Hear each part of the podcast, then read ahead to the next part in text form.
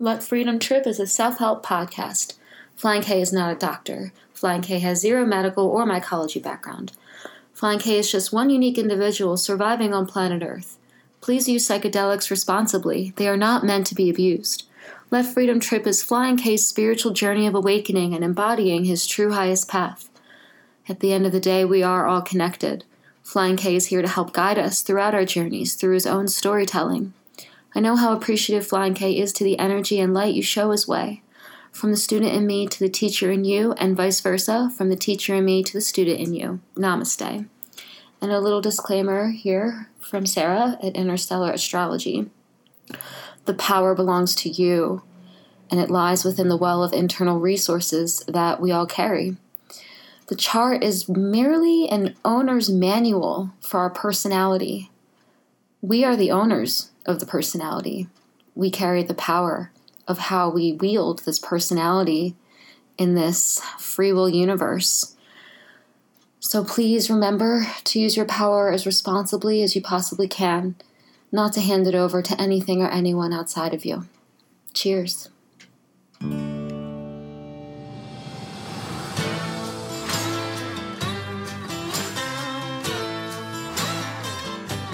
Let freedom trip, the podcast about raising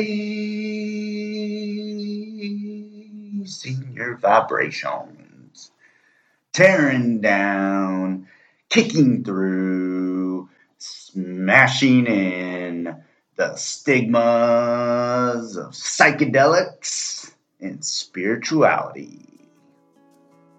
Episode 11, trip number 11, 11, 11. How I became a tarot card reader. How I became a tarot card reader. How I became a tarot card reader. I was in Omaha, Nebraska on a work trip, and I decided to get a tarot card reading. The overall message from that reading was the deity Santissima had a message for me. 3 5 2022. Connecting with Santissima was the intention of this trip. The plan 9 o'clock, eat the mushrooms Listen to the Harvest Moon record by Neil Young. Meditate, light rose incense, lots of candles. Connect with Santissima. The dose 3.5 grams of a chocolate bar. As I was meditating, I entered a wormhole that was full of purple and the incense and the candles in the room was creating a color of purple. Purple was all I could see. At the end of the wormhole, I found myself in a room full of mirrors, yet I couldn't see my reflection. Mirror number one opens up, and it looks like a police interrogation room with a table and a spotlight on the table. I walk over to the table and there's a deck of cards on there. The deck of cards is blank and there's a piece of paper. The piece of paper says, Divination tradition teaches us that all sacred paper is capable of holding energies, intentions, and gathered knowledge. From that tradition, it is important to prepare, acknowledge, and dedicate your cards to your highest and most perfect intentions. In a safe, quiet, comfortable place of your choosing with privacy and ample time, use a new white candle to be a taper, pillar, or tea light. After opening and examining your cards, take each card one at a time and pass the card over the candle flow while stating an affirmation, then your name. Do this with every card one at a time. An excellent invocation for this practice. With purity of intent and purpose, My name is Flying K. Please perform this invitation with heartfelt interest and genuine focus. Mirror 2 opens up. I see inside a soul. I'm going to leave it at that. Mirror 3 opens up. It's Santissima. Santissima is staring right at me, and I am staring right back at her. The deity from another universe, another plane, another dimension, and she's so powerful. She has everything under control. And I'm bending at her will. I'm shaking convulsively on the ground. And she shows me a painting of an owl having a menthol cigarette while a cat is crawling nearby collecting cards. And she says to me in the softest, sweetest voice, Look in the mirror more, Flying K. Be proud of the person you're becoming. Be proud of the person you see. I said, Thank you, Santissima, Santa Muerte, whoever you are. I wake up. And I hadn't thought about that trip for a long time. Santissima and I parted ways. I did not commit to her following. I did not commit to her attachment. The message was loud and clear, and we understood each other. Since season two is all about integration, did I need to integrate that Santissima trip? I already did. During the last episode on my microdose journey, I was in Twin Lakes, Colorado, and I came across Sarah Sherman with Interstellar Astrology. We had a brief interaction, and at the end of that conversation, I told her I would purchase a birth chart reading from her, something I had never done. These are excerpts from that birth chart reading. First thing I noticed about your chart was that moon on your Cancer ascendant. So the moon rules Cancer. And so for the ruler of the ascendant to be conjunct the ascendant is like a very powerful energetic placement. That to me tells you that you're really psychic. You've got really strong intuition. You're really good at picking up on things. Like you can read people, you can read emotions, you can sense things before people even sense them. You're really sensitive. You might have a hard time with crowds. Well, this is interesting. Cancer Moon and Cancer Rising is going to be sensitive to crowds, but a Sagittarius Sun is a total extrovert and is a life of the party. Sun Neptune contacts just adds to your sensitivity. Sun Neptune conjunctions, it's like you have one foot in this world and one foot in the spiritual world, and it just makes the material world an extra harsh place to be. It kind of almost makes you an honorary Pisces.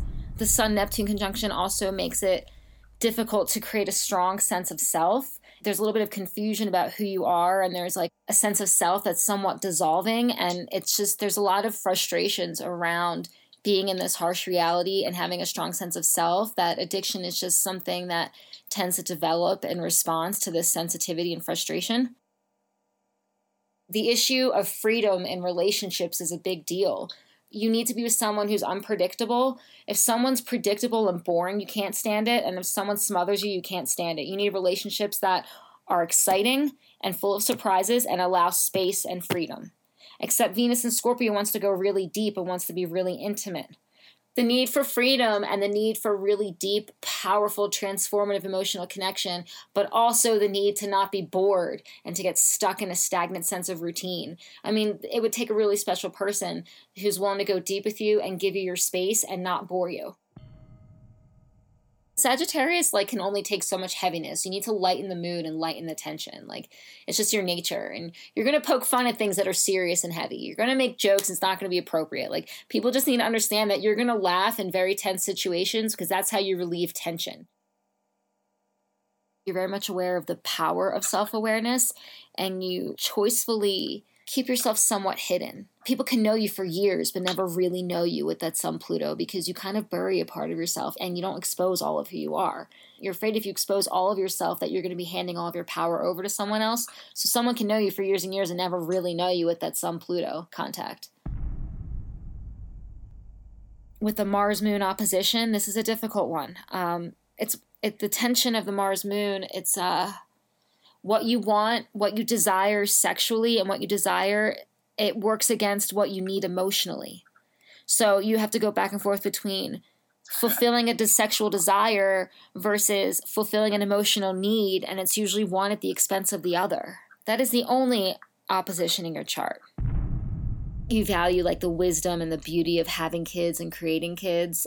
I feel like you would have been fine without having kids because you're very free spirited. However, with the Cancer moon and Venus in the fifth house, I think that you might have been missing something if you didn't have kids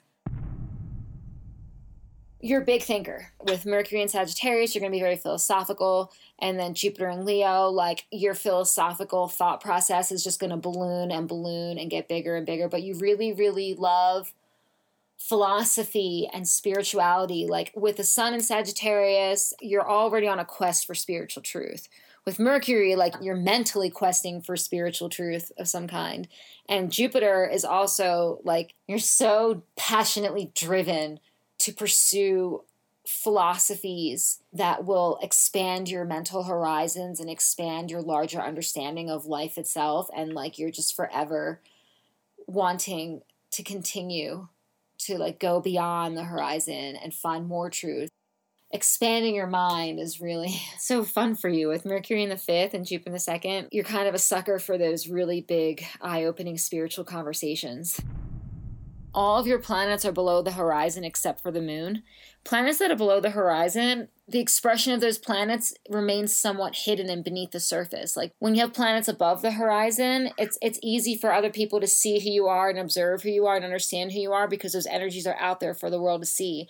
With all of your planets below the horizon, you're kind of a mystery and you're kind of buried and hidden. People can't quite observe you or see you.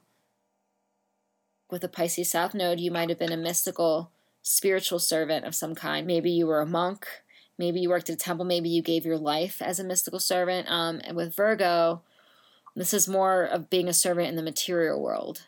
You've mastered what it means to be a spiritual servant and to dedicate and devote yourself spiritually. And so you're bringing that with you as you're looking to be more of service in a material capacity.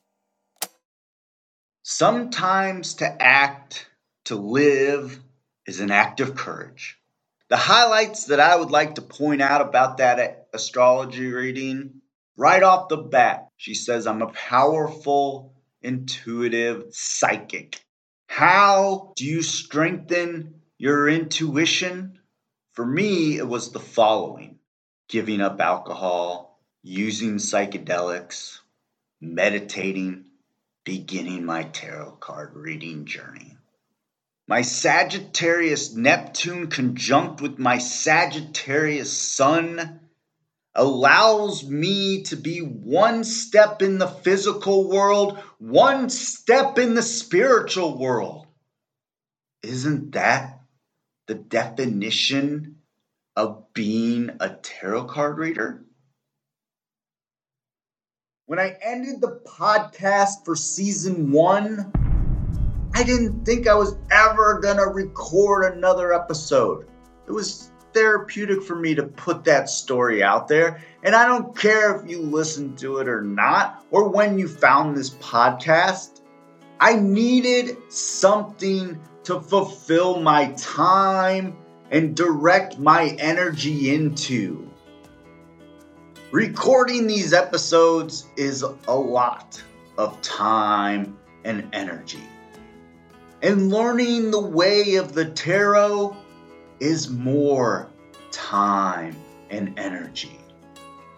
I believe both the podcast and my abilities to be an intuitive psychic will make the world a better place.